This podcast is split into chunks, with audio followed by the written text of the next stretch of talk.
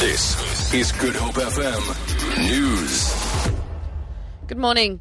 The four SABC journalists who were reinstated by the Johannesburg Labour Court yesterday have been sent home. They reported for duty this morning following the court ruling that their dismissal was unlawful.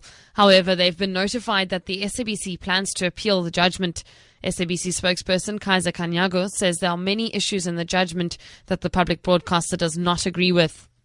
Our lawyers have advised us after reading the judgment that we are going to appeal the matter, and we have informed um, the lawyers that are representing the four uh, employees that we are going to uh, appeal the matter, and to that effect, we are saying that the four uh, employees should not report to work until the matter is dealt with.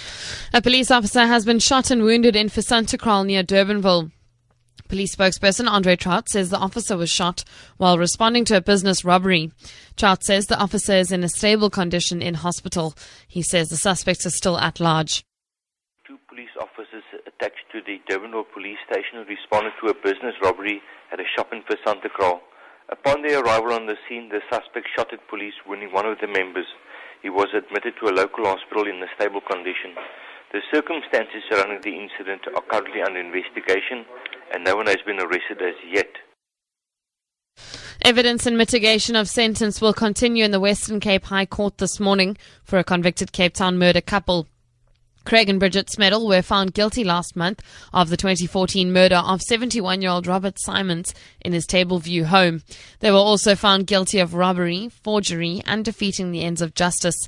They are already serving a 15 year sentence for a previous murder in 2011. Lyndon Khan reports. Evidence in mitigation only started yesterday afternoon after Judge Judith Cloete dismissed an application to postpone sentencing procedures to give the defense the opportunity for leave to appeal the conviction. Probation officer Warren Smith was the first witness to testify in mitigation of sentence. He told the court that Craig Smedel comes from a broken home and has struggled with the heroin addiction for years. He has been to rehab several times. The court heard Craig is a certified Microsoft technician and had become involved in religious activities while incarcerated and hoped to continue this. Smith is set to continue his testimony this morning. Lyndon Khan, SABC News, Cape Town.